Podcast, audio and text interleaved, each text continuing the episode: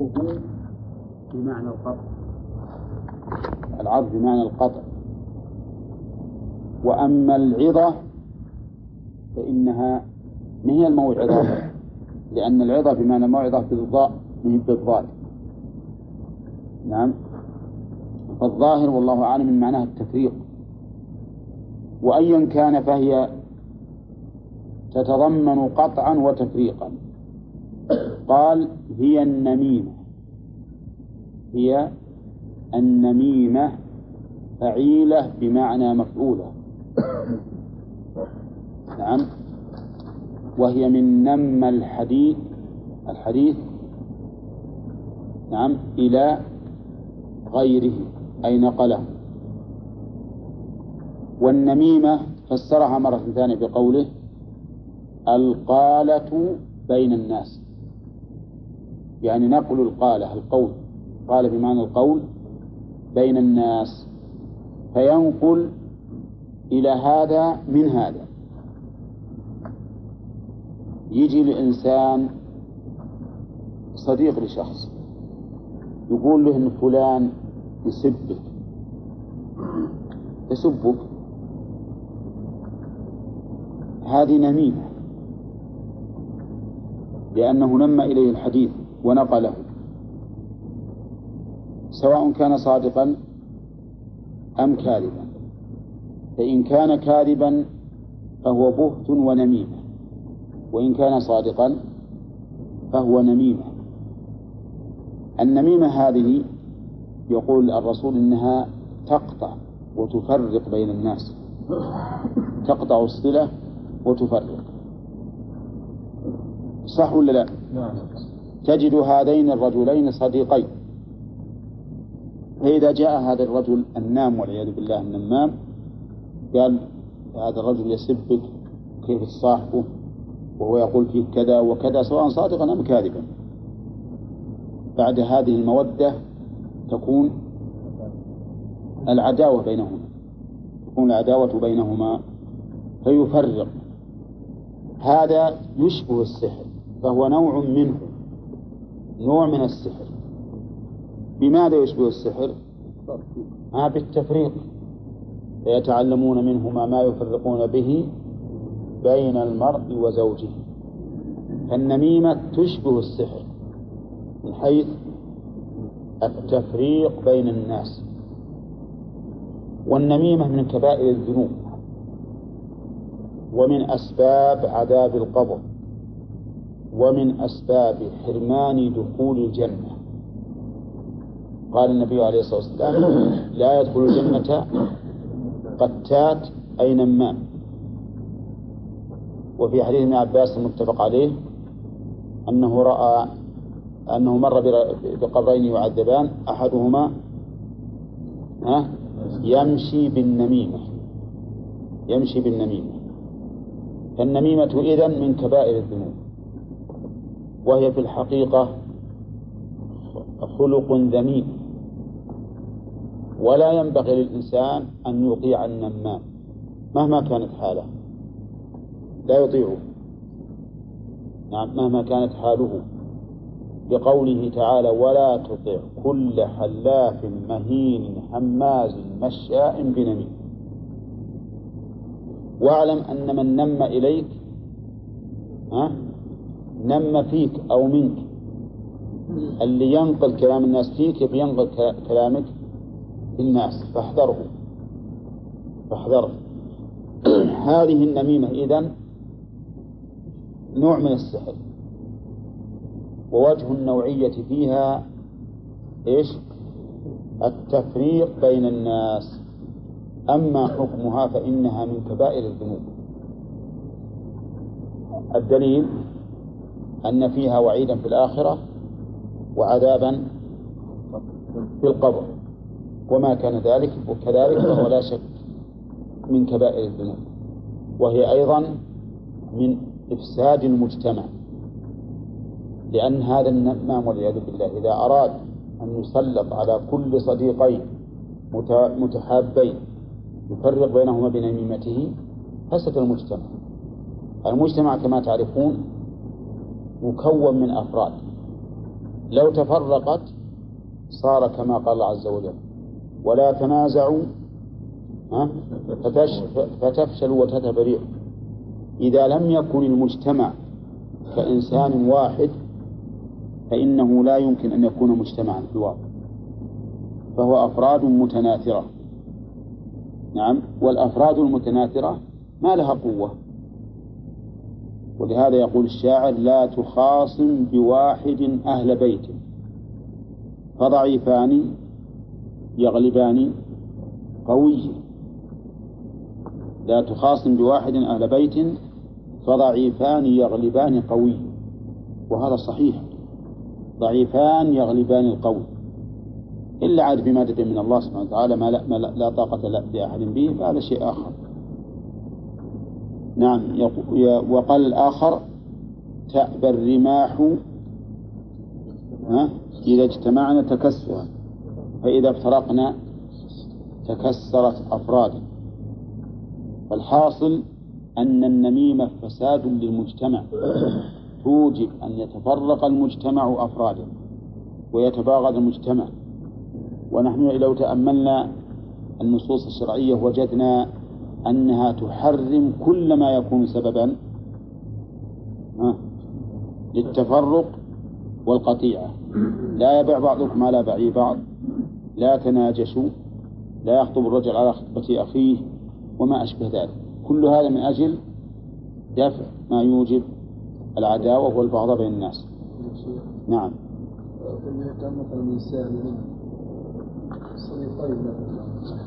نعم. وأحدهما مثلا يمشي في افساد الشباب في مثلا افساد الشباب مثلا يعلمهم عادات ليست إي نعم. صحيحة ونحو ذلك إي. بدع وخرافات وأشياء يعني. فهل يجوز مثلا الكلام هذا يجب التحذير من طريقته. نعم. عموما ما أجي لما أقول يسبك مثلا. هذا التحذير غير مسألة النميمة. النميمة يقصد بها التفريق بين اثنين. ولهذا قال القالة بين الناس. لكن هذا يقصد به النصح والتحذير من هذا من هذا الخطأ الذي ارتكبه هذا الشخص. وهذا واجب. هذا واجب أن الإنسان يبين ما يدعو إليه هذا هذا الداعية من فسق أو فجور أو بدعة أو غير ذلك. وإذا تعرض له تعرض لنفس الشخص قال إن هذا الشخص آه، قال احذروا هذا الشخص مثلا. نعم. فإنه يدعو إلى إلى إلى البدعة ما في مال. هذا لا بد منه. ولا وش يدريهم قد لا يفهم بعض الناس أن هذا الرجل يدعو إلى بدعة إذا لم يذكر بعينه. هنا. ولهما عن ابن عمر رضي الله عنهما. أن ها؟ نعم. أي قال هي النميمة. هذه واضحة مبتدأ وخبر والقالة خبر آخر هي خبر آخر أو عطف بيان للنميمة لأنها تفسير لها ولهما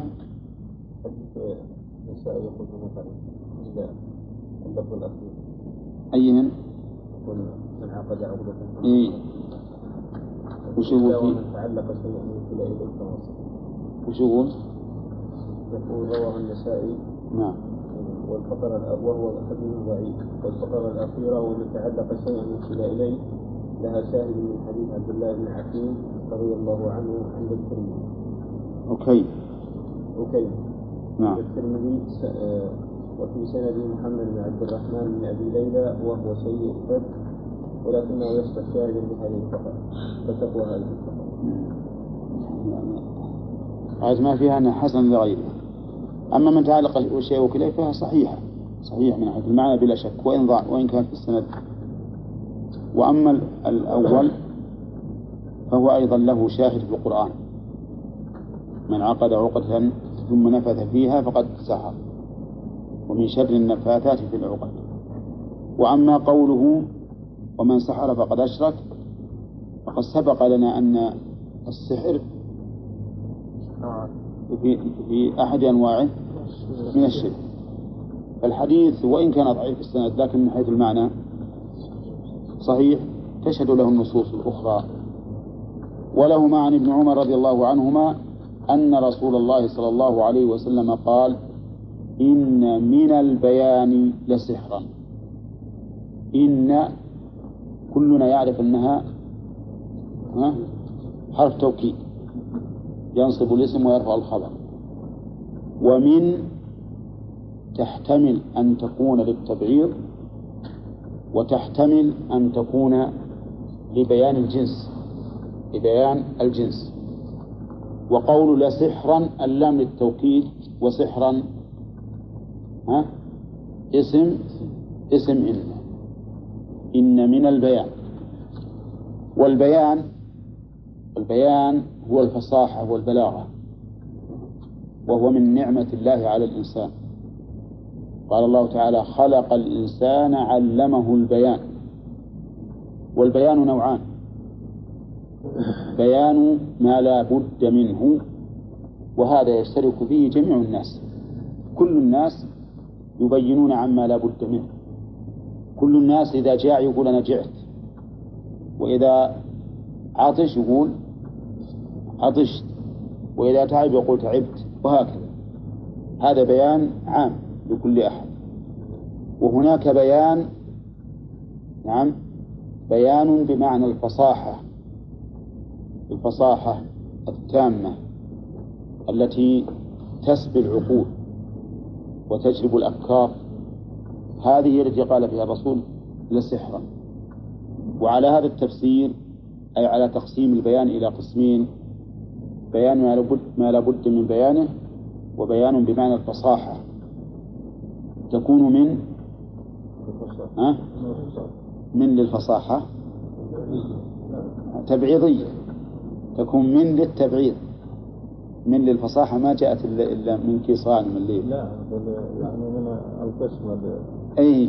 إذا من للتبعيض تكون. أولى تكون من للتبعيض. يعني بعض البيان وهو البيان الكامل اللي هو الفصاحة سحر. أما إذا جعلنا البيان بمعنى الفصاحة فقط ولم نقسمه صارت من لبيان الجنس. سحر وجه ذلك أن البيان يأخذ بلب السامع ويصرفه ويعرف أو يعطفه يصرفه أو يعطفه. ولهذا دائما يجي إنسان يتكلم يتكلم بكلام معناه باطل لكن لقوة فصاحته وبيانه يحسبه السامع حقا فينصرف إليه.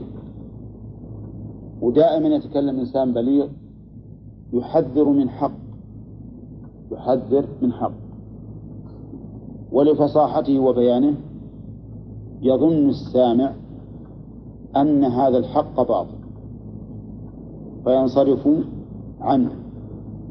وهذا من السحر اللي يسمونه العطف إيش؟ والصرف. البيان يحصل به عطف وصرف لا شك في هذا. ولذلك دائما خصوصا في كلام ابن القيم وشيخ الإسلام ابن تيمية رحمه الله إذا جاءوا بمسألة يناقشونها ثم ذكر دليل لجماعة. دليل وتعليل. وصار يسوق الأدلة والعلل. تقول هذا قول هو الصحيح. ولا لا؟ وتنحاز إليه. ثم يأتي بالقول الثاني الذي يضاده ويذكر أدلته. وما أجاب به عن أدلة الأول؟ ها؟ فتنعطف إليه ولا تبتل بالأول؟ تنعطف إليه. تنعطف إليه. وهذا أمر مشاهد. فالبيان في الحقيقة البيان بمعنى الفصاحة لا شك أنها تفعل فعل السحر. ابن القيم يقول عن الحور العين يقول حديثها السحر الحلال. حديثها السحر الحلال. أين أين سحر حلال؟ هنا البيان الآن. البيان سحر.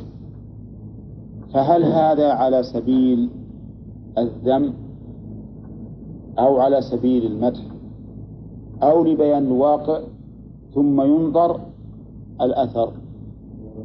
ها؟ الأخير. الحديث في الحقيقة لا ليس للذم ولا للمدح لكنه لبيان الواقع. ثم ينظر ما هو الأثر. إن كان هذا البين الفصيح يتكلم لرد الحق وإثبات الباطل فلا شك أن بيانه مذموم وأنه استعمل نعمة الله في معصية الله. وأما إذا كان هذا البين الفصيح يريد ببيانه إثبات الحق وإبطال الباطل هذا ها؟ محمود ومدح وثناء. فالبيان من حيث هو بيان لا يحمد ولا يذم. ولكن ينظر ها؟ ينظر أثره والمقصود به. إنما حقيقة البيان أنه سحر. أنه سحر يؤثر في الإنسان الإقبال أو الانصراف. الإقبال أو الانصراف طيب لو سألك سائل أيما أحب إليك؟ أن تكون ذا بيان أو ذا عي؟ أقول إذا كان البيان أستعمله في طاعة الله وفي الدعوة إلى الله نعم فهذا أحب إلي لكن إذا كان والعياذ بالله ابتلي الإنسان ببيان ليصد الناس عن عن دين الله فهذا لا خير فيه. هذا العي خير منه. العي خير منه. إنما البيان لا شك أنه نعمة ولهذا امتن الله بها على العبد فقال علمه البيان. وجه مناسبة الحديث للباب ظاهرة. ولا لا؟ حيث كان البيان من السحر. كان البيان من السحر.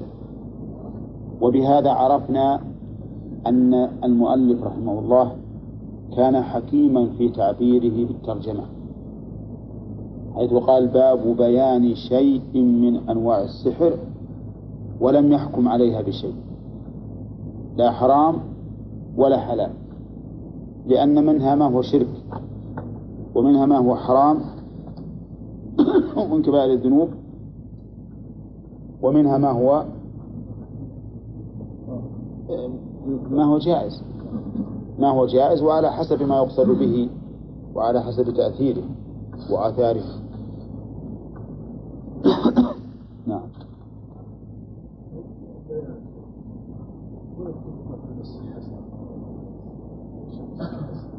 لا. السياسة قد يكون المتكلم بالسياسة. إنسان ما عنده فصاحة. وقد يكون إنسان قوي. الكلام كثير من مثلا من بعض الناس اللي يتكلمون تجده إذا تكلم تقول ليته ما تكلم. ليته ما تكلم. فالبيان قد يدخل فيه السياسي وغير السياسي. حتى مثل ما قلت لك أهل العلم أهل العلم الآن مثل ما أشرنا إلى كلام شيخ الإسلام ابن القيم تعجب سبحان الله كيف تأثيره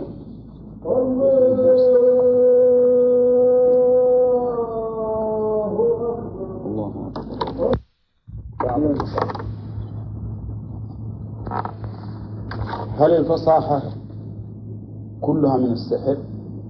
لا لا كل من السحر الفصاحة والبيان يسحر الناس. لكن هل هل هو سحر مباح ولا حرام؟ اسأل ها؟ نعم. حسب ما حسب ما يراد إثباته بهذا الكلام. أي ما يخالف يلا كل واحد يأخذ قسم واسع مذمومة. لا. الفصاحة في إثبات الحق مذمومة؟ لا. محمودة والفصاحة في إثبات الباطل مذمومة. فيستفاد من أن من أنواع السحر ما هو محمود وما هو مذموم وذلك في الفصاحة خاصة. وذلك في الفصاحة خاصة. نعم. نوع من انواع السحر حقيقه هي تأثيرها حقيقي لكن ما هي بحرام الكهان ونحوهم الكهان جمع كاهن. والكهنة أيضا جمع كاهن. وهم قوم يكونون في الأحياء في أحياء العرب. يتحاكم الناس إليه. وتتصل بهم الشياطين فتخبرهم عما جاء في السماء تسترق السمع من السماء وتؤتي وتأتي وتخبر الكاهن ثم الكاهن يضيف إلى هذا الخبر ما يضيف من الأخبار الكاذبة ويخبر الناس. فإذا وقع مما أخبر به شيء اعتقده الناس عالما بالغيب. فصاروا يتحاكمون إليه. فهم مرجع للناس في الحكم. ولهذا يسمون الكهنة. نعم. هؤلاء الكهان. فصار الكهان عبارة عن رجال يكونون في أحياء العرب تتصل بهم الشياطين وتسترق لهم من السمع ثم إيش؟ يخبرون بما استرقت لهم ويضيفون إليه أشياء كاذبة. فيقع الأمر على ما أخبروا فيغتر الناس بهم. إذا هم يتحدثون عن الأمور في المستقبل. يخبرون عن الأمور في المستقبل. يقولون سيقع كذا سيقع كذا. وليس من هؤلاء الكهنة ليس من الكهنة في شيء من يخبر عن أمور تدرك بالحساب. فإن الأمور التي تدرك بالحساب ما من الكهنة في شيء. كما لو أخبر عن كسوف الشمس أو كسوف القمر فإن هذا ليس من الكهانة من الكهانة. لأنه يدرك بالحساب. وكما لو أخبر بأن الشمس تغرب في عشرين من برج الميزان مثلا في الساعة كذا وكذا. فهذا ليس من علم الغيب لأنه يدرك بالحساب. وكما يقولون إنه سيخرج في هذا العام أو أول العام الذي بعده مذنب هالي مذنب هالي هذا نجم يكون له ذنب طويل جدا يبلغ ملايين الأميال. منير. وهو يعني أول ما ظهر على الناس صار منه فزع عظيم. لكنهم بعد دراسة الأحوال الفلكية وما يحدث في هذا الفلك سهل عليهم الأمر. وحنا وحنا قد رأيناه لكن هذا المذنب الذي يقال من الهالي كأنه أعظم مما حدث قبل سنوات وأكبر وأشد إضاءة. هذا أيضا ما نقول أنه من الكهنة في شيء لأنه من الأمور التي تدرك بالحساب. فكل شيء يدرك بالحساب فإن الإخبار عنه ولو كان مستقبلا لا يعتبر من علم الغيب ولا من الكهانة. هل من الكهانة ما يخبر به الآن عن أحوال الطقس في خلال 24 ساعة أو ما أشبه ذلك؟ لا. لا. لا. لأنه أيضا يستند إلى أمور حسية. يستند إلى أمور حسية وهي تكو... تكيف الجو. تكي... أن الجو يتكيف على صفة معينة يعرفونها بالموازين الدقيقة عندهم. فيكون صالحا لأن يمطر أو لا يمطر. ونظير ذلك في العلم البدائي أننا إذا رأينا السماء قد قد غامت وصار الرعد والبرق وثقل السحاب نقول يوشك أن ينزل المطر ويكون ذلك حريا بنزول المطر. فالمهم أن ما استند إلى شيء محسوس فليس من علم الغيب. وإن كان بعض العامة يظنون أن مثل هذه الأمور من علم الغيب. ويقولون إن التصديق بها تصديق للكهان وأنه لا يجوز أن نصدق بها. هذا أمر لا ينبغي أن أن يكون. فالشيء الذي يدرك بالحس إنكاره مثل ما مر علينا في العقيدة عقيدة السفري ها إنكاره قبيح في الهجة يعني في العقل. فكل شيء معلوم بحس أو حجة فنكره جهل قبيح في الحجة. ما مر علينا هذا؟ فالذي يعلم يعلم بالحس ما يمكن إنكاره. ولو أن أحدا أنكره مستندا بذلك إلى الشرع لكان ذلك طعنا في الشرع. لكان ذلك طعنا في الشرع. يطعن بالشرع ما هو بالعامة؟ يطعن بالشرع من يعرف حقيقة هذه الأمور وأنها مبنية على أمور ها؟ محسوسة مدروسة. يعني يتيقنونها كما نتيقن الشمس عند بروزها وخروجها. نعم؟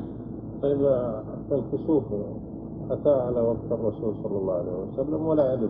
كيف هؤلاء يعرفون الرسول؟ إيه لأن النبي عليه الصلاة والسلام ما تطورت الأحوال أحوال الحساب. كما قال الرسول إن أم إن أمة ها؟ أمية. ما نقرأ ولا نكتب. الشهر هكذا وهكذا وهكذا. فكان الرسول عليه الصلاة والسلام في وقته ما انتشرت هذه العلوم. ما انتشرت هذه العلوم إلا إلا بعد مدة طويلة من انتشار الإسلام. ثم إن هذا الآن بالآلات قربت الشيء الكثير وعثروا على أشياء كثيرة ما كانت معلومة الأول. لو فيها خير علمها الرسول. لا هي ما فيها خير ولا شر. إن الكلام على أن هل الإخبار عن هذا الأمر يعتبر من الكهانة ويجب تكذيبه ويكون تصديقه كفرا هذا هو الكلام. أما مسألة أن الإنسان يعني يتعلمها أو ما يتعلمها هذا شيء آخر. هذا شيء آخر. ونحن قد تكلمنا في حلقة من الحلقات على نور من الدرب في نور من الدرب. على هذه المسألة أظن أو قريبا منها. في مسألة دوران الأرض أو دوران الشمس. وقلنا إن إن دوران الأرض ما في دليل من الشرع يدل عليه. وأن الخطر مو مسألة دوران الأرض أو أو عدم دورانها هذه مسألة قلنا إنها من فضول العلم. إنها من فضول العلم. ما هي يعني ذات أهمية؟ إلا أن بعض الناس قالوا إنها بالوقت الحاضر لها أهمية عظيمة لها أهمية عظيمة باعتبار الطيران وباعتبار القذائف الموجهة وأنها مهم أن ندرس هذا الأمر وننظر هل إنها تدور أو ما تدور. نعم؟ فعلى كل حال أقول إننا نحن قد لا نرى في هذا العلم شيئا كثيرا. ونرى أنه من الأمور التي مضيعة وقت. لكن فيه أناس يرون أنه له شأن كبير في الوصول إلى ما يريدون. فالأقمار الصناعية الآن والمحطات الفضائية وما أشبه ذلك كله مبنية على مثل هذه الأشياء والحسابات. يا شيخ في رسالة الصعود القمر ما يصح كيف؟ في رسالة مطبوعة. إيه؟ الصعود إلى القمر. نعم. في إيش؟ الصعود إلى القمر. نعم في؟ اسمه يقول أي صحيح نعم. هاي نسبة هذه. إيه. ما ما ما السوق مرة طبعت بيعت ها؟ بيعت في السوق. إيه هو طبعت طبعوها أظن في دار طيبة. ما- يبيعونها. شيخ من لم يعلق الخبر بالمشيئة؟ فنقول سيكون يحدث أبطال في كذا في مكان ولا في مكان. اي نعم. لا يقول هذا خطأ. هذا خطأ. لأن لا سيما لمن أفعل الله نعم. لأن تقول بمشيئة الله. نعم. اي نعم. إذا اعتقد ذلك ما يكون لا ما هو بهذا هو يعتقد أنه من الله ما هو بيعتقد أنه من نفسه. لا يلزم بذلك. ها؟ أنه سيحدث هذا الشيء. نعم يجزم بذلك بأنه سيحدث بناء على السنن الكونية التي أجراها الله سبحانه وتعالى ولا تختلف. اي نعم يتم بهذا لهذا السبب. ما يأثم بذلك ما أظن يأثم لكن يقال الأولى أن تبين هذا لأجل أن لا يغتر العامة فيظن المسائل أنها طبيعة تمشي بنظام ولا له منظم. نعم. ما ما نصدق ولا نكذب كيف؟ يعني كلام الفلكيين اي نعم. كلام الفلكيين في شيء تدركه عقولنا نصدقه. وفي شيء ما تدركه عقولنا ما نصدقه ولا نكذبه. وفي شيء يخالف القرآن فنكذبه. اللي يخالف القرآن والسنة نكذبه. ولهذا نحن نقول إن الشمس هي التي تدور على الأرض وب- وبها يكون الليل والنهار. هذا ظاهر الكتاب والسنة. فنحن نبقى على هذا الظاهر ولا نتعدى حتى يتبين لنا عن طريق يقين محسوس بأن الأمر خلاف ذلك وحينئذ يمكن أن تتأول الآيات كما تأولها هؤلاء. هؤلاء الآن يقولون الآيات صحيحة آه ما ننكرها ولا القرآن ولا الحديث. لكنها تطلع في رأي العين. في رأي العين. ولا بالحقيقة حنا اللي طالعين عليها. ها؟ وتغرب في رأي العين. ها؟ وترى الشمس ما ترى الشمس. و و و ول- وإلا آه، هي ما تغرب. حنا اللي نغرب عنها. لأن الأرض تقول كذا ومن تغرب عنها. المهم هذا رأيهم هم.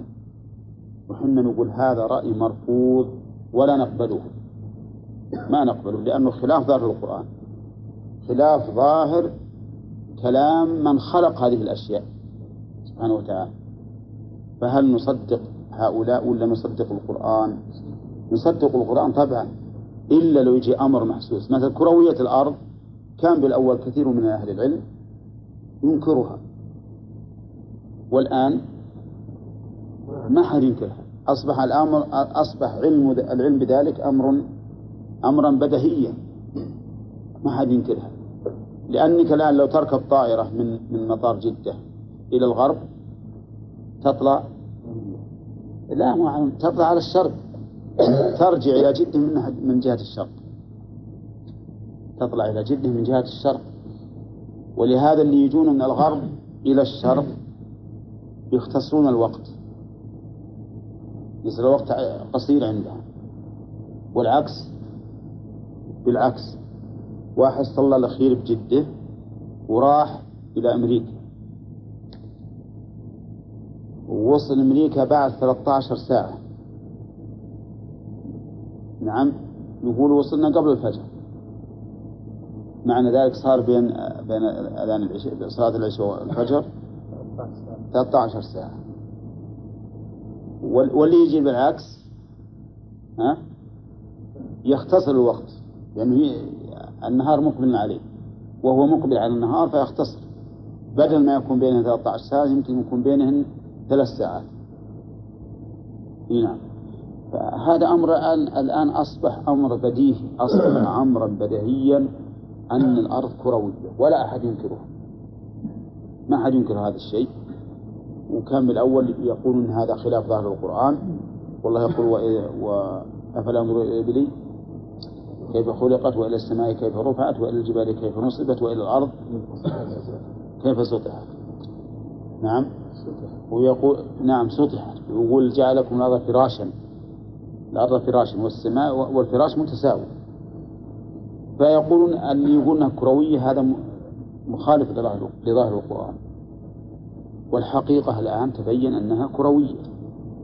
كذا. وتبين أن ظاهر القرآن يدل على أنها كروية. ظاهر القرآن يدل على أنها كروية. كذا؟ منين؟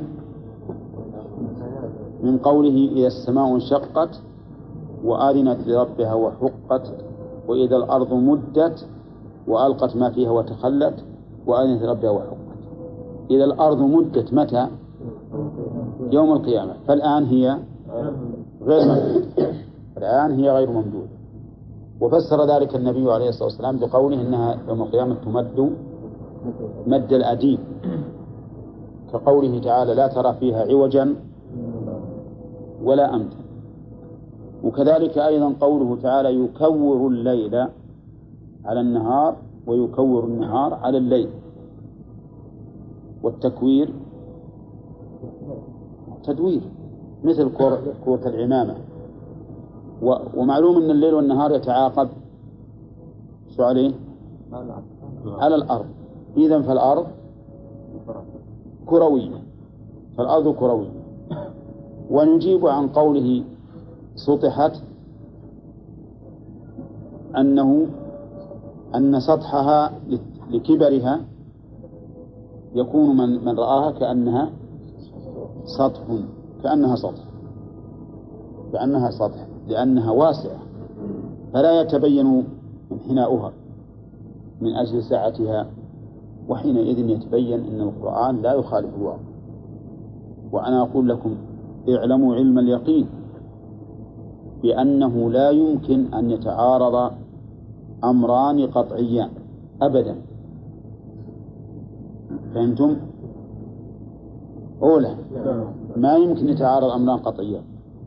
لأن تعارضهما معنى يبطل كونهما قطعيين.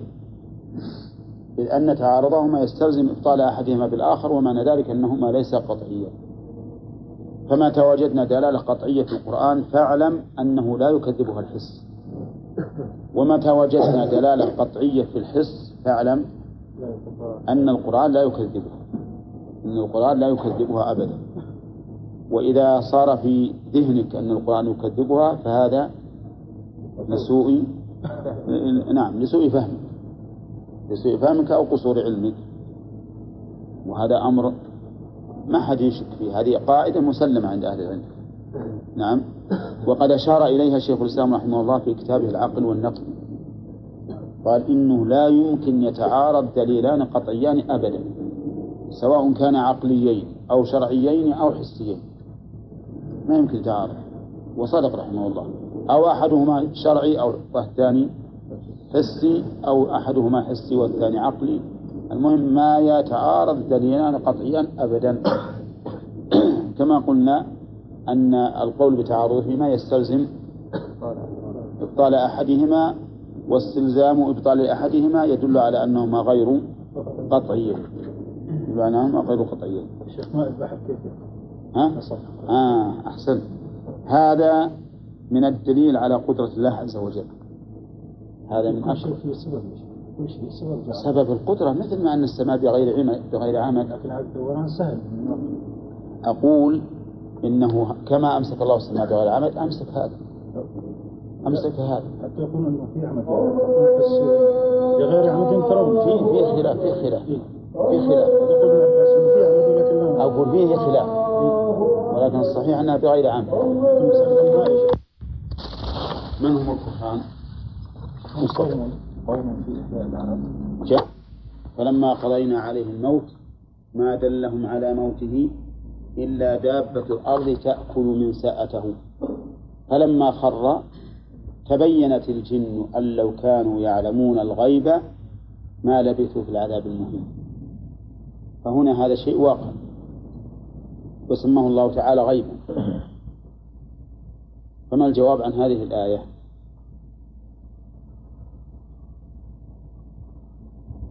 الجن لا يعلم الغيب. إيه لكن هذا شيء وقع.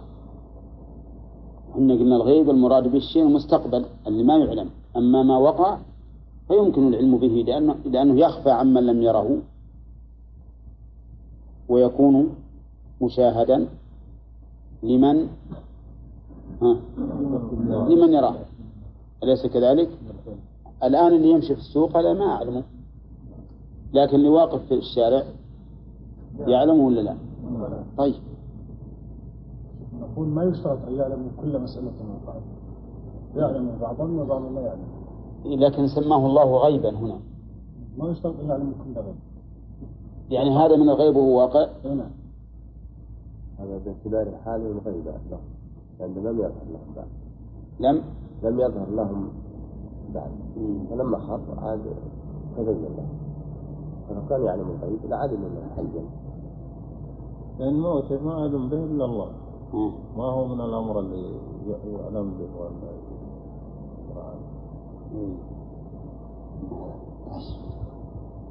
الله هذا أسباب اختلاف العلماء. نعم. الروح هذه أخذها كأنه غيب لأنه ما ما اطلعوا عليه الجسم موجود. إيه. ولا يدرون والله جعله في شكل ما يعرفون إنه ميت. والروح هذه يعني ولهيبتهم له ما كانوا يقربون حوله حتى يتحققوا من موته أو عدمه. هذا والله أعلم الأقرب. واللي هو أمر واقع لا شك. ولهذا لما أكلت الأرض العصا وخر وسقط علموا به.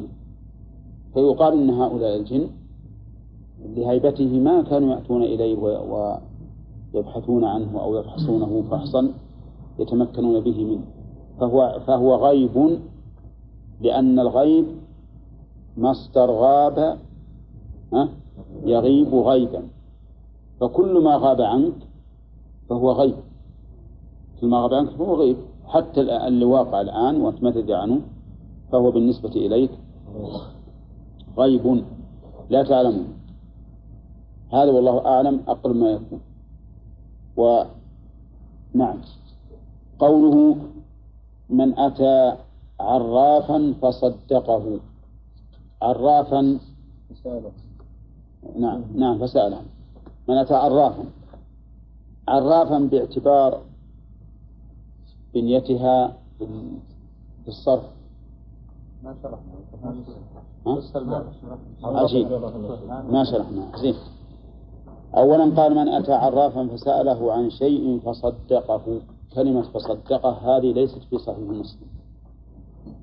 الذي في صحيح مسلم فسأله لم تقبل له صلاة أربعين ليلة.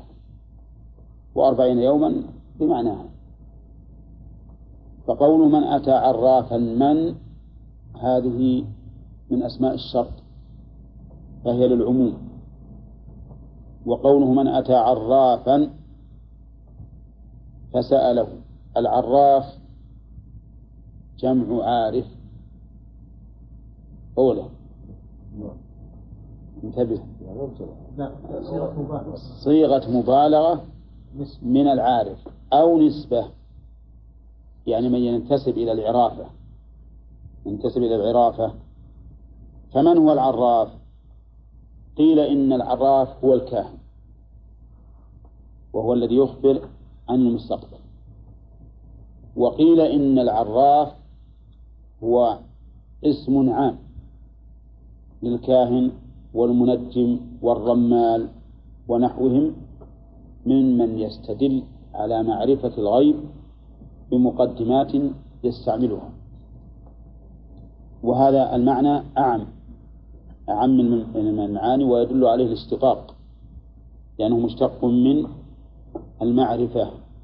فيشمل كل من تعاطى هذه الأمور وادعى معرفتها.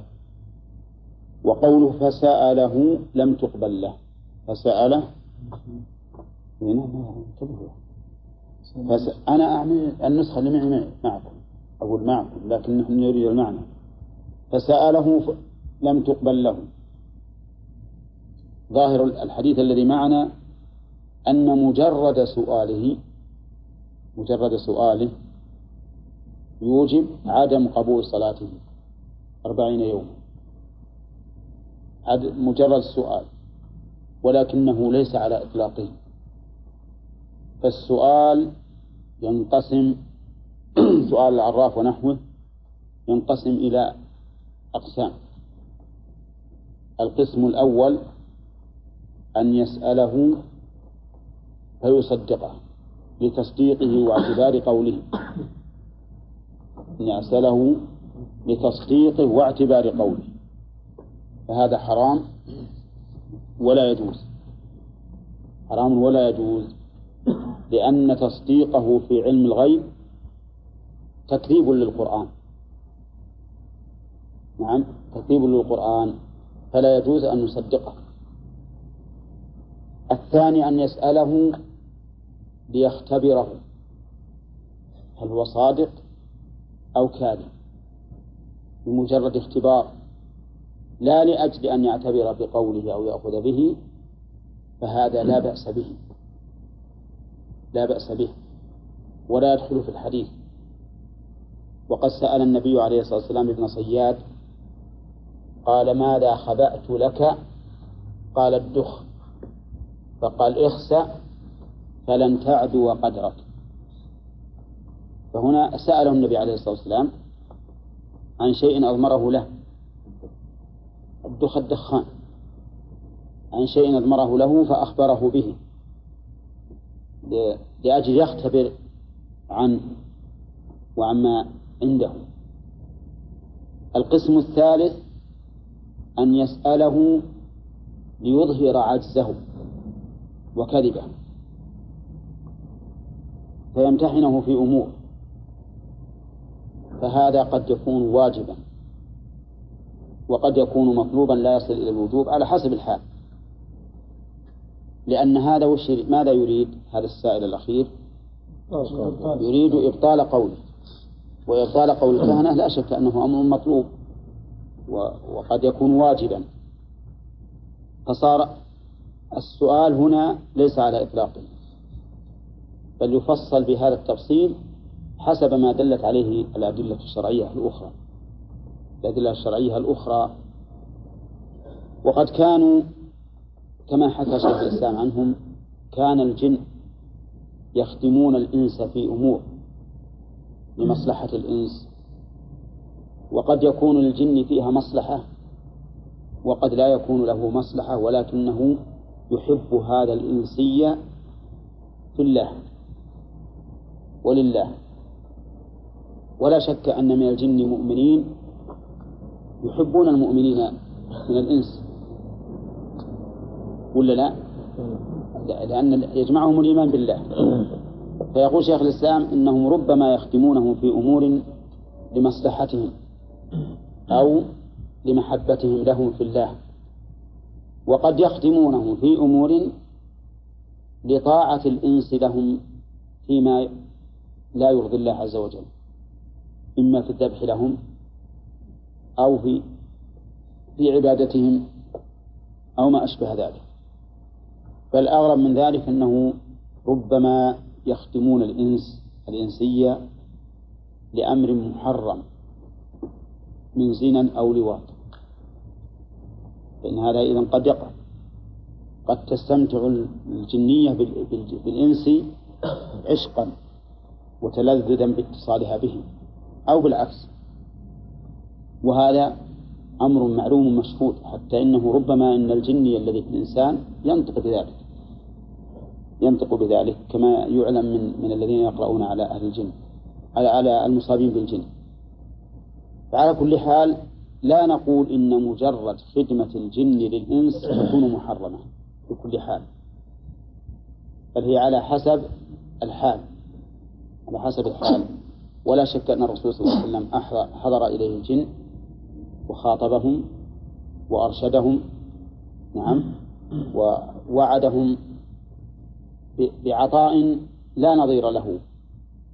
فقال لهم كل عظم ذكر اسم الله عليه تجدونه أوفر ما يكون لحما وكل بعرة فهي علف لدواب. وكذلك أيضا ذكر أن في عهد عمر بن الخطاب امرأة كان لها رأي من الجن وكانت توصيه في أشياء. حتى إنه تأخر عمر بن الخطاب رضي الله عنه ذات يوم فأتوا إليها فقالوا ابحثي لنا عن هذا. نعم أحسن من الطائرة الهليكوبتر. أولى فذهب هذا الجن الذي فيها وبحث وجاء وأخبرهم بأنه في مكان كذا وأنه يعني ما في شيء وأنه كان يسم إبل الصدقة. هنا فالحاصل إن أن الكهان سؤالهم ينقسم إلى كم؟ إلى ثلاثة أقسام. وقوله عليه الصلاة والسلام لم تقبل له صلاة أربعين يوما. لم تقبل. نفي القبول هنا. هل يلزم منه نفي الصحة؟ أو لا؟ نقول لا. فإن نفي القبول إما أن يكون لفوات شرط أو لوجود مانع ففي هاتين الحالين يكون نفي القبول نفيا للصحة. كما لو قلت من صلى وهو حامل النجاسة لم يقبل الله صلاته. ومن صلى بمكان مقصور على رأي من يقول بذلك لم يقبل الله صلاته.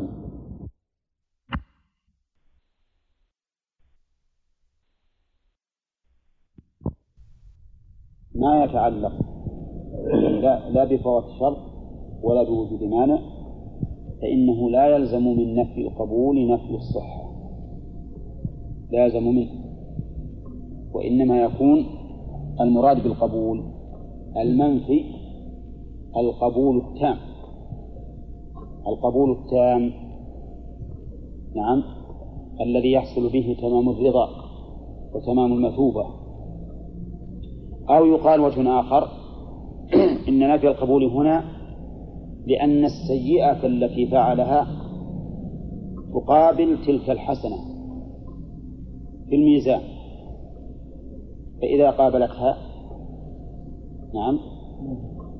تتساقطان يسقط بعضهما الآخر. فالخلاصة أنك إذا وجدت نفي القبول في القرآن أو في السنة فإن كان ها لفوات الشرط أو وجود مانع ها فهو لنفي الصحة. وإن كان لغير ذلك بل لعمل سيء مثل القبول. نعم. كما في هذا الحديث وكما في حديث من شرب الخمر لم تقبل له صلاة أربعين يوما وما أشبهه فإن هذا النفي يراد به واحد من أمرين. وهما إما أن يقال إما أن يراد به القبول التام. القبول التام يعني لم تقبل على وجه التمام الذي يحصل به تمام المثوبة. وإما أن يراد بنفي القبول أن هذه السيئة تقابل تلك الحسنة فتسقطه ويكون وزرها موازيا لأجر تلك الحسنة. وإذا لم يكن لها أجر صار كأنها غير مقبولة وإن كانت مجزئة ومبرئة للذمة لكن الثواب الذي حصل بها قوبل بأي شيء بالسيئة فأسقط فأسقطته وقوله أربعين يوما هذه لا يمكننا أن نعللها أنا لا أعلم علتها. لأن الشيء المقدر بعدد لا يستطيع الإنسان غالبا نعم يعرف حكمته. وكون الصلاة خمسين صلاة أو خمس صلوات ما نعلم لماذا خصت الخمس. أو الخمسين. فهذا من الأمور الذي يقصد به التعبد.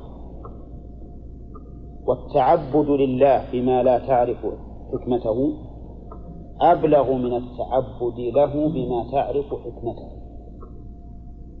صحيح أن ما تعرف حكمته يطمئن الإنسان إليه أكثر لكن ما لا تعرف حكمته كون الإنسان ينقاد له وهو لا يعرف الحكمة دليل على إيش؟ على كمال الانقياد والتعبد لله عز وجل. فهو من حيث العبودية أبلغ وأكمل. واضح؟ أما ذاك فهو من حيث الطمأنينة إلى الحكم يكون أبلغ. لأن النفس إذا علمت بالحكمة في شيء اطمأنت إليه بلا شك وازدادت أخذا له وقبولا. لكن إذا لم تعلم الحكمة ثم انقادت مع عدم علمها بالحكمة صار ذلك أتم في الانقياد والعبودية. فهناك أشياء مما عينه الشرع بعدد أو كيفية ما نعلم ما الحكمة فيه. ولكننا سبيلنا أن نقول كما قال الله عن المؤمنين. أو أن نكون كما قال الله عن المؤمنين عن المؤمنين وما كان لمؤمن ولا مؤمنة إذا قضى الله ورسوله أمرا أن يكون لهم الخيارة من أمرهم. فعلينا التسليم والانقياد وتفويض الأمر إلى عالمه. يؤخذ من هذا الحديث تحريم إتيان العراف وسؤاله. أولا تحريم إتيانه وسؤاله. لما في ذلك من من المفاسد العظيمة التي تترتب على ذلك. من تشجيعهم على هذا العمل وإغراء الناس بهم. وهم في الغالب يأتون بأشياء كلها باطلة. وعلمنا أن كلمة سأله ليست على إطلاقه. على إطلاقه بل إن سؤاله ينقسم إلى ثلاثة أقسام. نعم.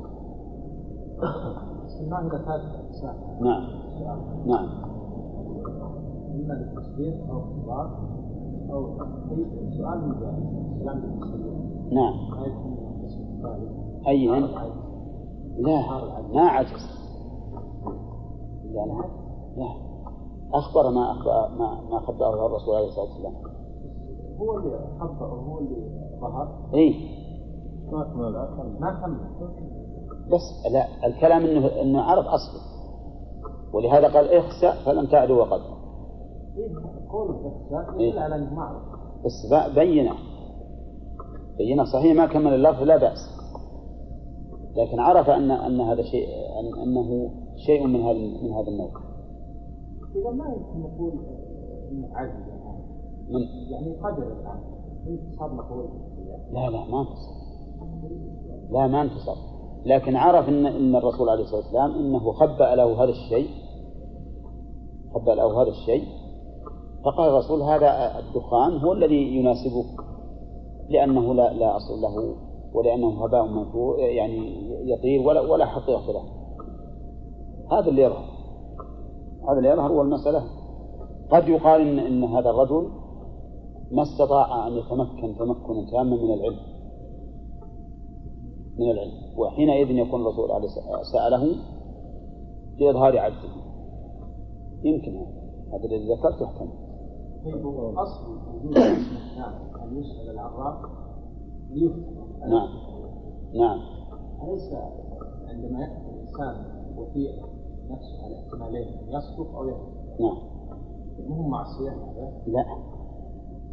إذا كان إنه ما هم صدقوا ولو صدق. بس بيشوفوا صحيح هذا الرجل ربما إنه اذا إذا عرف انه صحيح يحذر منه أو إذا كان له سلطة يؤدبه أو ما أشبه ذلك. هذا كل غرض مقصود ولهذا قلنا هذا من قسم المباح فقط الذي إذا قصد به خير إذا سأله ليشوف إذا كان صحيح إنه يتكهن أدبه وعزره أو حذر منه. فيكون هذا المباح ينقلب إلى أمر مطلوب.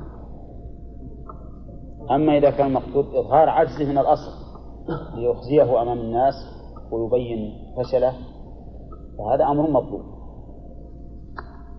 هذا الشرط يا شيخ تصدق.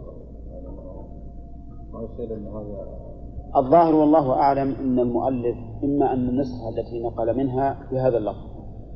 الشيخ محمد رحمه الله إن فصدقه أو أن هناك رواية في غير مسلم فعزاه إلى مسلم باعتبار أصله. ما عندكم شيء فيها؟ يقول رواه مسلم عن بعض الأزواج النبي صلى الله عليه وسلم ولفظه. من أتى عرافا فسأله عن شيء لم تغفر له صلاة أربعين ليلة. وجملة تصدقه بما يكون ليست عند مسلم وإنما هي عند أحمد في مسلم. عن بعض أزواج النبي صلى الله عليه وسلم ولفظه عند أحمد. من أتى عرافا فصدقه بما يقول لم تغفر له صلاة أربعين يوما كان المؤلف رحمه الله إذا لم يكن هناك نسخة في, في, مسلم فكأنه أخذ من هذا وهذا. فأخذ من مسلم فسأله وأخذ من أحمد فصدقه لأن سأله منه موجودة عند أحمد. وموجودة وموجودة عند مسلم. نعم. ما تحدد السؤال السؤال المحرم لا هو إذا إذا أثبتنا فصدقه ما صار ما ذكر إلا قسما واحد. لكن ما هي رواية مسلم هي بهذا إذا صح الوالد إذا صح المسلح نعم. يعني يكون التقسيم هذا ما ينطق صحيح لا بس ما ما يؤخذ من هذا الحديث. نعم. نعم. لكنه ما من من الأدلة العامة مأخوذ يعني باقي. التقسيم باقي على كل حال. لكن الكلام على الحديث. إن كان فيه فسأله فقط فهو ينطبق عليه التقسيم بحيث أن نطلق أن نجعل هذا المطلق فسأله هذا المطلق مقيدا بالأحوال الثلاث. نعم. هل لولي الأمر يا شيخ من حقه انه يحاسب انه يقتل ولا نعم إذا رأى أن المفسدة لا تنتفع إلا بقتله قتله. هذا يعني حاجات يا شيخ بيكتب كتب يخلي الواحد يتجوز مره يروح للمراه يطلقها وحاجات يعني إيه إذا مفسدة عظيمة هذه. مفسدة عظيمة. وعن أبي هريرة رضي الله عنه عن النبي صلى الله عليه وسلم قال من أتى كاهنا فصدقه بما يقول. تقدم معنى الكاهن. أنه الذي يخبر عن المغيبات في المستقبل وأنهم كانوا رجالا في أحياء العرب تنزل عليهم الشياطين فتخبرهم بما سمعت من أخبار السماء. نعم. وقوله من أتاك فصدقه بما يقول فقد كفر. فالصدق صدقه. إيش معنى صدقه؟ أي نسبه إلى الصدق. وقال إنه صادق. وتصديق الخبر بمعنى تثبيته وتحقيقه. فقال إن هذا نعم صحيح وثابت وحق فقد وقوله بما يقول. ما عامة كل ما يقول. حتى ما يحتمل أنه صدق فإنه لا يجوز أن يصدق. لأن الأصل فيهم الكذب. فقد كفر بما أنزل على محمد صلى الله عليه وسلم. كفر بما أنزل أي بالذي أنزل. والذي أنزل على محمد صلى الله عليه وسلم هو القرآن. أنزله الله تعالى إليه. بواسطة من؟ بواسطة جبريل. وإنه لتنزيل رب العالمين نزل به الروح الأمين. قل نزله روح القدس من ربك. القرآن نزل من عند الله بواسطة جبريل. بواسطة جبريل. وبهذا نعرف أن القول الراجح في الحديث القدسي أنه من كلام الله تعالى معنى. وأما لفظه فمن الرسول صلى الله عليه وسلم. ولكنه حكاه عن الله. لأننا لو لم نقل بذلك لكان الحديث القدسي أرفع أرفع سندا من القرآن. أولى حيث أن الرسول يرويه عن ربه مباشرة والقرآن بواسطة جبريل. ولأنه لو كان الحديث القدسي من كلام الله تعالى لفظا لثبتت له أحكام القرآن. أولى لأن القرآن الشرع لا يفرق بين المتماثلين. وقد علم أن أحكام القرآن لا تنطبق على الحديث القدسي فهو لا يتعبد بتلاوته ولا يقرأ في الصلاة ولا يعجز لفظه. ولو كان من كلام الله لكان معجزا. لأن كلام الله لا يماثله كلام البشر أيضا باتفاق أهل العلم فيما أعلم أنه لو جاء مشرك يستجيب ليسمع كلام الله وأسمعناه جميع الأحاديث القدسية هل يصح أن نقول إنه سمع كلام الله؟ ها؟ لا فدل هذا على أنه ليس من كلام الله وهذا هو الصحيح. وإن كان وللعلماء في ذلك قولان. العلماء في ذلك قولان. هذا أحدها والثاني أنه من قول الله لفظا. فإذا قال قائل كيف تصححون هذا؟ والنبي عليه الصلاة والسلام يقول قال الله تعالى. قال الله تعالى. فينسب القول إلى الله. ومقول القول ما هو؟ هذا الحديث المسروق. هذا الحديث المسروق. قلنا هذا كما قال الله تعالى عن موسى وعن فرعون وعن إبراهيم. قال إبراهيم وقال فرعون وقال موسى. مع أننا نعلم أن هذا اللفظ ما هو كلامهم ولا قولهم. ليس كلامهم ولا قولهم. نعلم أنه ليس كلامهم ولا قولهم لأن لغتهم ليست اللغة العربية. ليست هي اللغة العربية وإنما نقل نقلا عنه ويدل لذلك دلالة واضحة أن القصص في القرآن تختلف ولا لا بالطول والقصر والألفاظ مما يدل على أن الله سبحانه وتعالى ينقلها بإيش؟ بالمعنى نعم أي أقسام الوحي؟ في مرتبة بين الحديث النبوي والحديث والقرآن. الوحي الوحي هو الظاهر والله أعلم. أو أن ما يعني يكون هام لكن مباشر. مباشر. وقوله بما أنزل على محمد ذكر أهل العلم أهل السنة رحمهم الله أن كل كلمة فيها أنزل من في القرآن. فهي دالة على علو الله سبحانه وتعالى بذاته. لماذا؟ لأن القرآن كلام الله لا شك فيه. والنزول يكون من أعلى فدل ذلك على علو الله سبحانه وتعالى.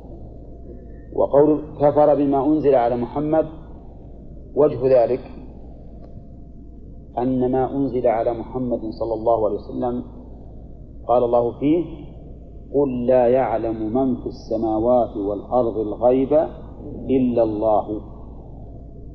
وهذا حصر من أقوى من أقوى طرق الحصر. لأنه فيه النفي والإثبات. لا يعلم من في السماوات والأرض الغيب إلا الله. إلا الله. ها؟ فإذا يكون الذي يصدق الكاهن بعلم الغيب. كافر بهذا؟ بهذا القول ولا لا؟ كافر بهذا القول. كافر بهذا القول. ثم إن كان حين صدقه يعلم هذا. لأنه قد يكون جاهلا ما يعرف. فلا شك أنه كفر مخرج عن الملة لأنه تكذيب صريح للقرآن. إذا ادعى إذا إذا صدق أن هذا يعلم الغيب فهو كفر صريح كفر أكبر مخرج عن الإسلام. لأنه تكذيب للقرآن وكل ما كان تكذيبا للقرآن فهو كفر. وإن كان جاهلا ولا يعتقد أن أن أن القرآن فيه شيء كذب. فهذا يكون كفره كفرا دون كفر. كفرا دون كفر. والغالب فيما يظهر لي والله أعلم أن الذين يفعلون ذلك غالبهم جاهل. ما كان يخطر بباله أنه ما يعلم الغيب إلا الله. نعم.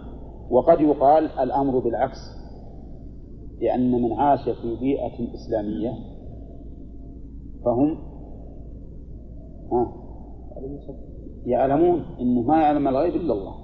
حتى العامة الآن في مجالسهم وفي أسواقهم وفي مساجدهم يقول ما يعلم الغيب إلا الله. نعم. نعم. ادعى هذا الرجل بأن علمه الغيب هذا نعم. من الله تبارك وتعالى هذا يصير أكبر أشد كفر. لأنه معناه أنه ادعى أنه نبي لا يقول كرامة بس أبدا كرامة الوحي ما يمكن يصير كرامة. الوحي ها؟ بالنسبة نفس الشيء نفس الشيء. اللهم إلا إذا كان ما, ما عنده علم جاهل مرة. لأن ترى بعض العوام جاهل مرة ما يعرف شيء أبدا. أما إنسان عاش في البيئة ويعرف مثل هذه الأمور فهو كافر. شيخ إذا رأى رؤيا أراد يلبس بهذه وراء رؤيا.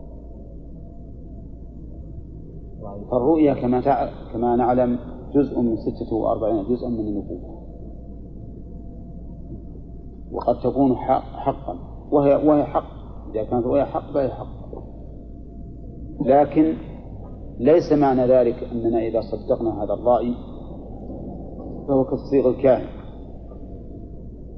لأن هذا الرأي له شاهد من السنة أن الرؤيا تصدق وتتبين. وهو رجل صالح يقول رأيت في المنام كذا وكذا ثم يقع. وهو يدعي الغيب؟ فالكاهن يدعي أن عنده علم الغيب. أما هذا ما يعلم ما يقول هذا. يقول أنا رأيت في الرؤيا وهو رجل صالح يصدق فلا يدخل في هذا الشيء. لا أولها. ها؟ العظم يأولها على غير الوراء تأويل يقع. صحيح إيه. ما يجوز هذا. تأويل الرؤيا بغير معناها حرام ولا يجوز. يعني معنى لكن ما هو لفظها أو بالوراء في أصلها الرؤيا أحيانا تكون مطابقة للمرء تماما. بأن يرى أن هذا الرجل ولد له ولد فيولد. وأحيانا تكون أضراب أمثال مضروبة. أمثال مضروبة ما هي مطابقة للواقع لكنها أمثال مضروبة يستدل بها على الواقع. مثل ما رأى الرسول صلى الله عليه وسلم السوارين. من الذهب فأولهما بكذابين ومثل ما رأى صاحب السجن وش رأى؟ سبع بقرات سمان يأكلونها سبع عجاب وسبع سنبلات خضر وأخرى يبسات هذه لو رأى الرائد لو أراد إنسان يؤولها على ظاهرها كان يقول له صار بكرة وفت للسوق تبي تلقى؟ ها؟ بقر سمان وبقر عجاب وذول يكن يكن لكن الرؤيا تكون أحيانا أمثالا مضروبة ومثل ما رأى النبي عليه الصلاة والسلام سيفه فهزه فصار فيه ثلمة في غزوة أحد. نعم طيب مثل هذا يعني ما فيها شيء لا. لأن الرسول عليه الصلاة والسلام أخبر بأنها جزء من ستة وأربعين جزءا من النبوة. فهي حق. نعم. ذكرنا أنه كفر أكبر إذا كان يعرف القرآن وأنه لا يعلم من في الأرض من في السماوات والأرض الغيب إلا الله. لأنه تكذيب للقرآن. وإلا فهو كفر دون كفر. إذا كان جاهل إذا كان جاهل ما يكون هذا القول كفرا ولا يكون هذا الرجل كافرا. المصدق له إذا كان جاهل. إذا كان جاهل ما نقول هذا التصديق كفر. ولا يلزم من القول الكفر أن يكون القائل كافرا. مثل ما ذكر أهل العلم أنه لو جحد وجوب الصلوات أو جحد تحريم الربا وهو تو ناشئ في الإسلام قالوا إنه لا يكفر. مع أن فرض تحريم الربا في القرآن نص صريح. أولا. وكذلك فرض الصلوات. إن الصلاة كانت على المؤمن كتاب موقوتا فلو كان جاهل يعني توه مسلم ما يدري عن هذا الشيء ما يكفر. ولهذا تقدم لنا مرارا وتكرارا أنه لا يجوز الحكم بالتكفير الشخص ها؟ إلا بعد وجود الشرط وانتفاء المانع. هنا. يقول وعن أبي و لا؟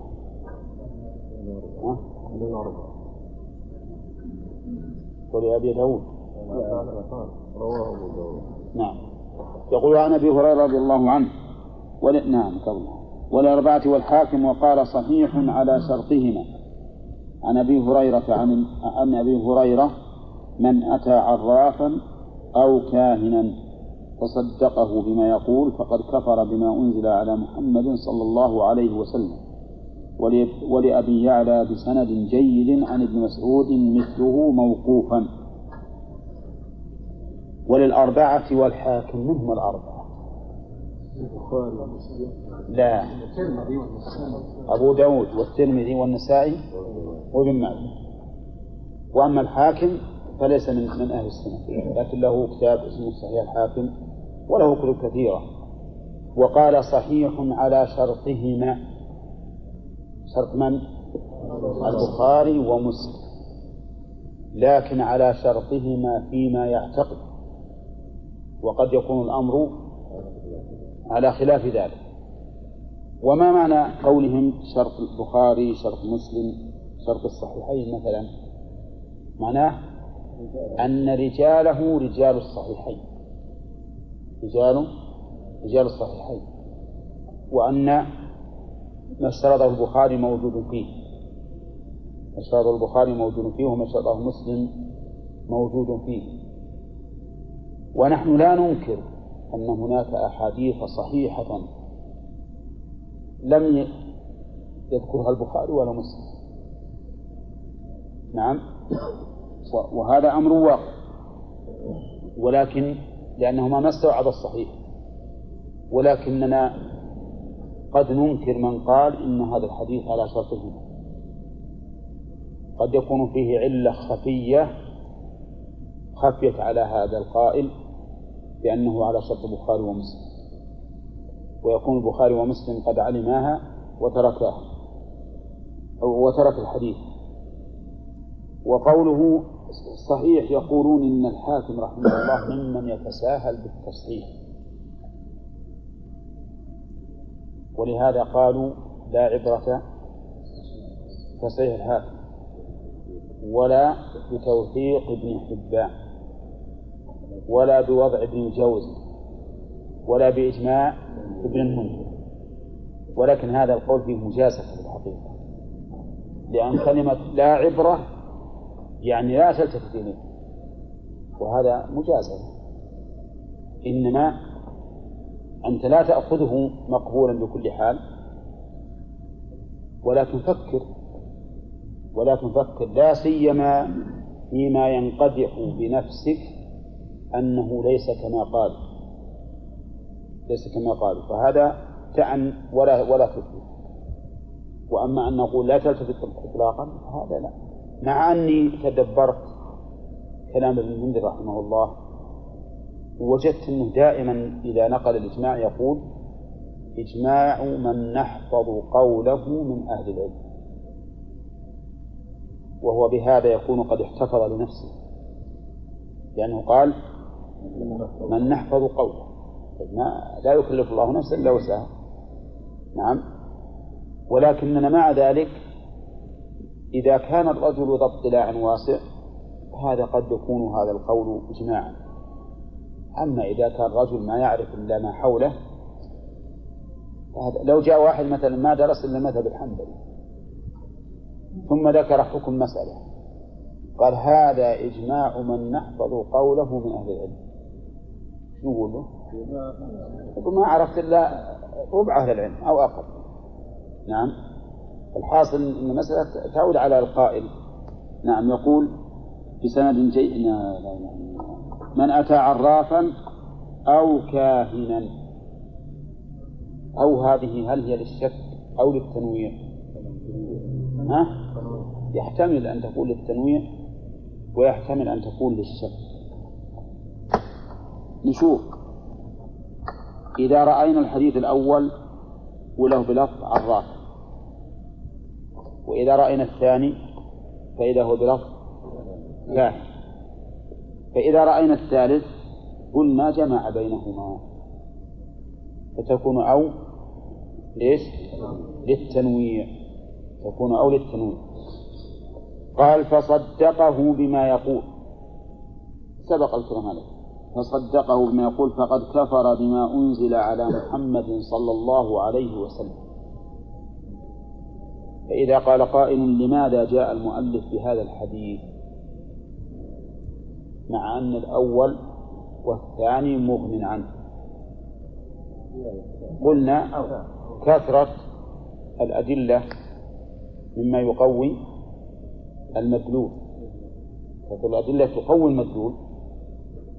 أرأيت لو أن رجلا أخبرك بخبر؟ فوثقت إليه. ثم جاء آخر وأخبرك به. ها؟ تزداد يزداد توثيق قوة وهكذا إذا جاء الثالث والرابع والخامس. ولهذا فرق الشارع بين أن يأتي الإنسان بشاهد واحد أو بشاهدين اثنين. نعم. قال ولأبي ولأبي يعلى بسند جيد عن ابن مسعود مثله موقوفا. وظاهر صنيع المؤلف أن حديث أبي هريرة من أتى عرافا أو كاهنا ظاهر صنيعه أنه إيش؟ موقوف.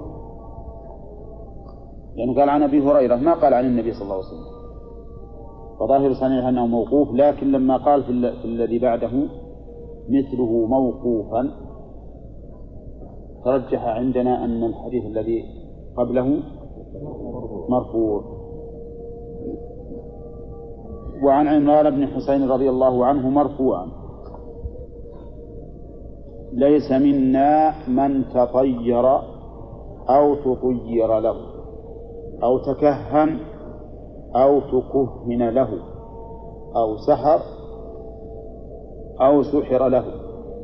ومن أتى كاهنا فصدقه بما يقول فقد كفر بما أنزل على محمد صلى الله عليه وسلم رواه البزار. بإسناد جيد.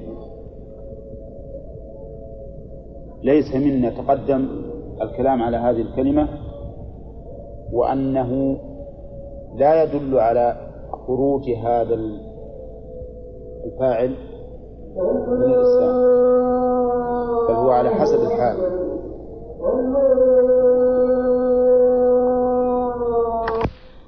من أتى عرافا عرافا أو كاهنا. فصدقه بما يقول.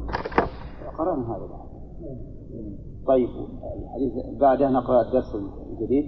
وعن عمران بن حصين رضي الله عنه مرفوعا ليس منا من تطير. مرفوعا يعني إلى النبي صلى الله عليه وسلم. ليس منا من تطير أو تطير له. سبق أن التطير هو التشاؤم. شوفوا بمرئي أو مسموع أو معلوم أعم. بمعلوم من من مسموع أو مرئي أو غير ذلك. هذا هو التطير وأصله من الطيور لأن العرب كانوا يتشاءمون أو يتفاعلون بها. وصار كل من تشاءم بشيء قيل له متطير. تطير هو بنفسه. مثل زجر طيره فلما راح إلى الشمال وكان بالأول بيسافر قال خلاص هذا السفر مشؤوم لا أسافر. نعم هذا السفر مشؤوم فلا أسافر. ومنه ما يحصل لبعض الناس إذا شرع في عمل ثم حصل له في أوله شيء تشاءم وتركه. فهذا لا يجوز. بل اعتمد على الله وتوكل عليه وما دمت ترى أن في هذا العمل خيرا فامض فيه. ولا تتشاءم لأنك ما وفقت فيه لأول مرة. كم من إنسان لم يوفق في العمل لأول مرة ثم وفق في الثاني في ثاني مرة وفي ثالث مرة.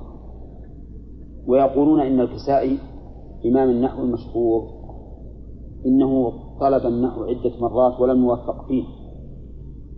فرأى نملة وهي اللي سمى عندنا القعس يحمل نواة نواة تمر وهي التي تسمى عندنا العبسة. نعم. فيحملها ويصعد بها إلى إلى الجدار فيسقط. ثم يحملها فيصعد أكثر من قبل ويسقط عدة مرات حتى صعد بها إلى إلى الجدار ومضى لحاجته. فقال سبحان الله العظيم هذا المخلوق هذه الحشرة تكابد هذه النواة وتكابدها حتى نجحت إذا أنا بكابد علم النحو حتى أنجح فيه. فكابده فنجح وصار إمام أهل الكوفة في النحو فأقول لا تتطير إذا لم توفق بأول عمل بأول ما تعمل تبدأ بعمل تطير أو ما يفعله بعض الناس إذا أصبح ومشى في السوق وصار أول ما شاء أول ما ما لقاه ما يكرهه.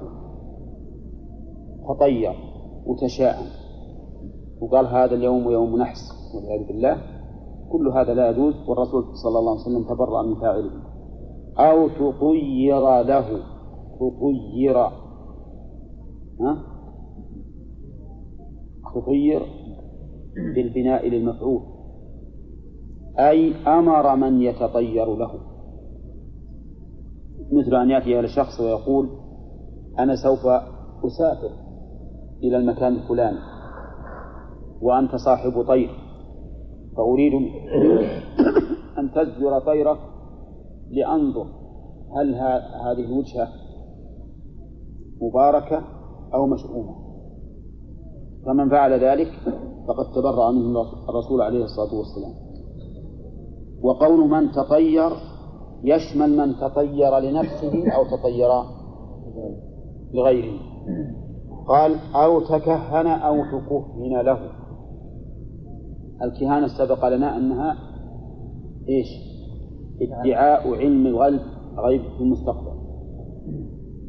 واحد يتكهن ويت... و... ويخرص يعني كما يقول أهل العلم يقول سيكون كذا وكذا سيكون كذا وكذا. ربما يصادف أن قوله يقع. هذا متكهن. هذا متكهن. ومن الغريب أن هذه الكلمة هذه اللفظة شاعت الآن في أسلوب الناس. تكهن مثل نبيتي تكهن كذا. فيطلقون هذا اللفظ الدال على عمل محرم. يطلقونه على إيش؟ على أمر مباح. وهذا ما ينبغي لأنه إذا أطلق على أمر مباح معلوم إباحته ظن العامي الذي لا يفرق بين الأمور. أن الكهانة مباحة كلها بدليل هذا اللفظ الذي كان يطلقه الإنسان على شيء مباح معلوم إباحته. وقول أو تكهن له يعني طلب من الكاهن أن يتكهن له. لأن يقول مثلا ليذهب إلى كاهن يقول ما ترى؟ ماذا يصيبني مثلا؟ غدا أو بعد غد أو في الشهر الفلاني أو في السنة الفلانية هذا متكهن له. تبرأ منه الرسول عليه الصلاة والسلام. أو سحر أو سحر له. والسحر تقدم تعريفه أنه إيش؟ أنه قسمين إما رقى وعقد وإما الاستعانة بإيش؟ الاستعانة بالشياطين. وكله تبرع منه الرسول عليه الصلاة والسلام. أو سحر له أي طلب من الساحر أن يسحر له. ومنه النشرة عن طريق السحر. فإنها داخلة في قول الرسول عليه الصلاة والسلام أو سحر له. وكانوا يستعملونها على وجوه متنوعة. منها أنهم يأتون بالطشت فيه ماء ويصبون فيه رصاصا. فيتكون هذا الرصاص في وجه الساحر. يعني يكون صورة الساحر ترى في هذا في هذا الرصاص. ويسمونه العامة عندنا صب الرصاص أو الصب. هذا أيضا من أنواع السحر وهو محرم وتبرأ منه الرسول صلى الله عليه وسلم. ومن أتى كاهنا فصدقه بما يقول فقد كفر بما أنزل على محمد صلى الله عليه وسلم رواه البزار بإسناد جيد.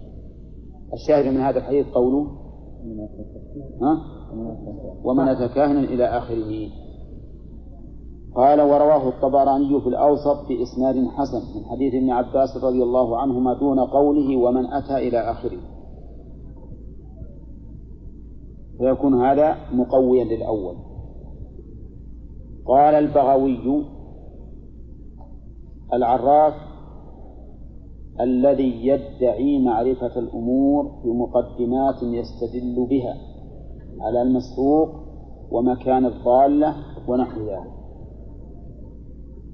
العراف كلنا يعرف أنه صيغة مبالغة فإما أن يراد بها الصيغة وإما أن يراد بها النسبة وهو الذي يدعي معرفة الأشياء.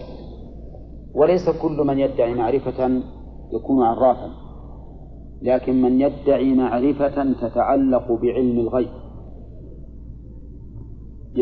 يدعي معرفة الأمور بمقدمات يستدل بها على مكان الضالة مكان المسروق والضالة ونحوها وظاهر كلام البغوي رحمه الله أنه يش... وظاهر كلام البغوي شامل لمن ادعى معرفة المستقبل والماضي. لمن ادعى معرفة المستقبل والماضي. لأن مكان المسروق مكان المسروق ماضي ولا ولا ولا مستقبل؟ ماضي قد سرق. وكذلك مكان الضالة. قد حصل الضياع. فظاهر كلامه يشمل هذا وهذا. ولكن المسألة ليست اتفاقية من أهل العلم ولهذا يقول المؤلف رحمه الله وقيل هو الكاهن والكاهن الذي يخبر عن مغيبات بالمستقبل وقيل الذي يخبر عن ما في الضمير. يعني بعض أهل العلم فسر العراف بالكاهن. فسره بالكاهن. والكاهن هو الذي يخبر عن المغيبات في المستقبل. وهذا لا شك أنه علم غيب. وقيل الذي يخبر عما في الضمير. وش معنى عما في الضمير؟ يعني تضمر شيء وتقول له وش أضمرت؟ فيقول أضمرت كذا وكذا. هذا كاهن. أو المغيبات في المستقبل تقول ماذا سيحدث في الشهر الفلاني في اليوم الفلاني؟ فيقول كذا وكذا. ماذا ستلد امرأتي مثلا؟ ما متى يقدم ولدي؟ وهو لا يدري وهذا من الكهانة. فالآن اختلف العلماء في تعريف العراف. فقيل هو الذي يدعي معرفة الأمور بإيش؟ بمقدمات يستدل بها على مكان المسروق والضالة ونحوها. فيكون شاملا لمن يخبر عن أمور وقعت. وقيل الذي يخبر عما في الضمير. عما في الضمير. نعم وقيل هو الكاهن. نعم قبل وقيل هو الكاهن والكاهن. هو الذي يخبر عن المغيبات في المستقبل أو الذي يخبر عما في الضمير. وقال ونقل المؤلف رحمه الله عن شيخ الإسلام وقال أبو العباس بن تيمية. أبو العباس هو أحمد بن عبد الحليم بن عبد السلام بن تيمية. يكنى أبا العباس وليس له ولد وهو لم يتزوج. ما تزوج؟ وليس تركه للزواج من باب الرهبانية. ولكنه والله أعلم أنه مشغول بالجهاد العلمي مع قلة الشهوة والله أعلم. وإلا لو كان قوي الشهوة لتزوج وهو كما يدعي المزورون له ولد مدفون إلى جانبه. لأن أحد الإخوة زار دمشق. وقالوا له أترغب أن تزور شيخ الإسلام ابن تيمية؟ وقال نعم. فذهب به. وقال هذا شيخ الإسلام وهذا ابنه. قال ما تزوج الرجل حتى يكون له ابن. لكن المزور على اسمه. غالبا لا يقول إلا إلا الزور.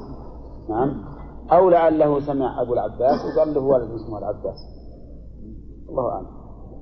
قال أبو العباس بن تيمية رحمه الله العراف اسم للكاهن والمنجم والرمال ونحوهم ممن يتكلم في معرفة الأمور بهذه الطرق.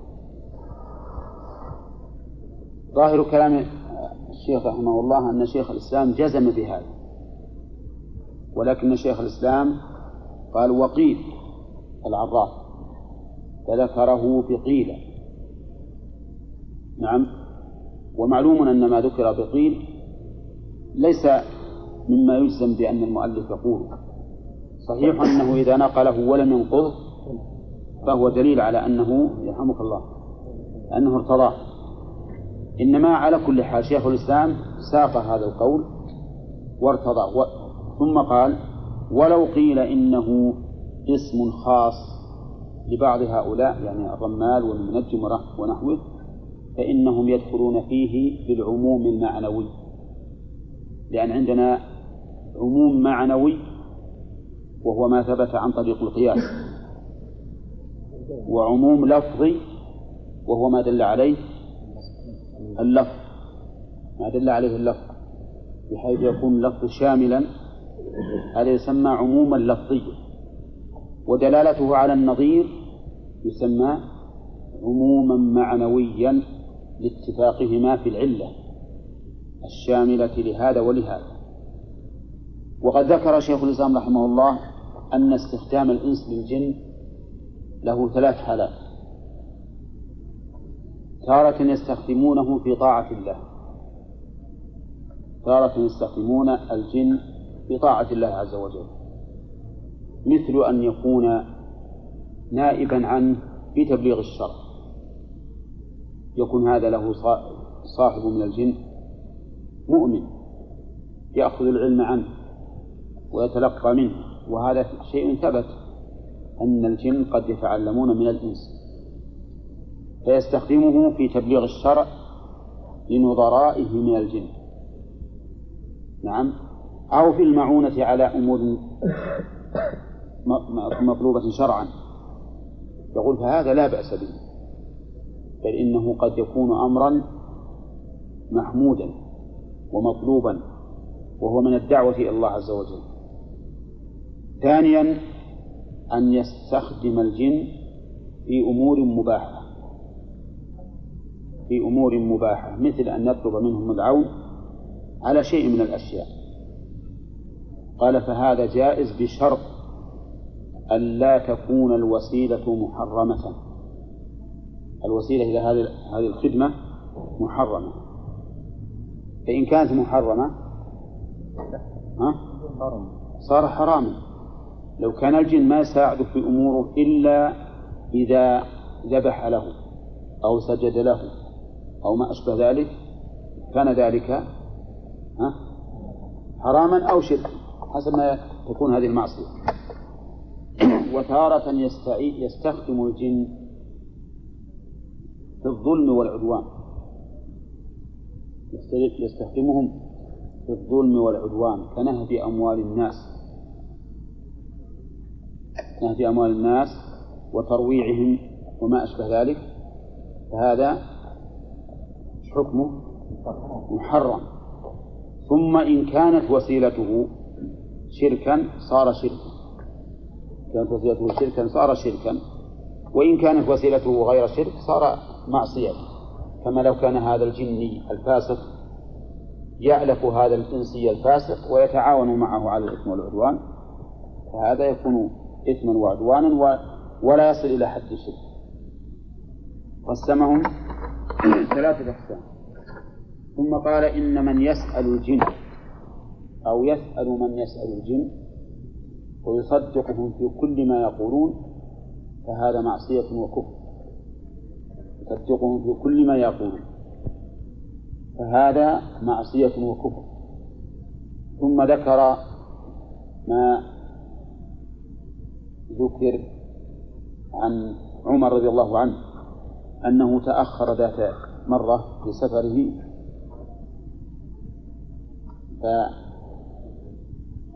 فأبو موسى رضي الله عنه اشتغل فكره من تأخر أمير المؤمنين. فقالوا له إن امرأة من أهل المدينة لها صاحب من الجن فلو أمرتها أن أن ترسل صاحبها يبحث عن عمر ففعل. فذهب الجني ثم رجع وقال إن أمير المؤمنين ليس به بأس وإنه كان يسم إبل الصدقة في المكان الفلاني. ثم قدم عمر رضي الله عنه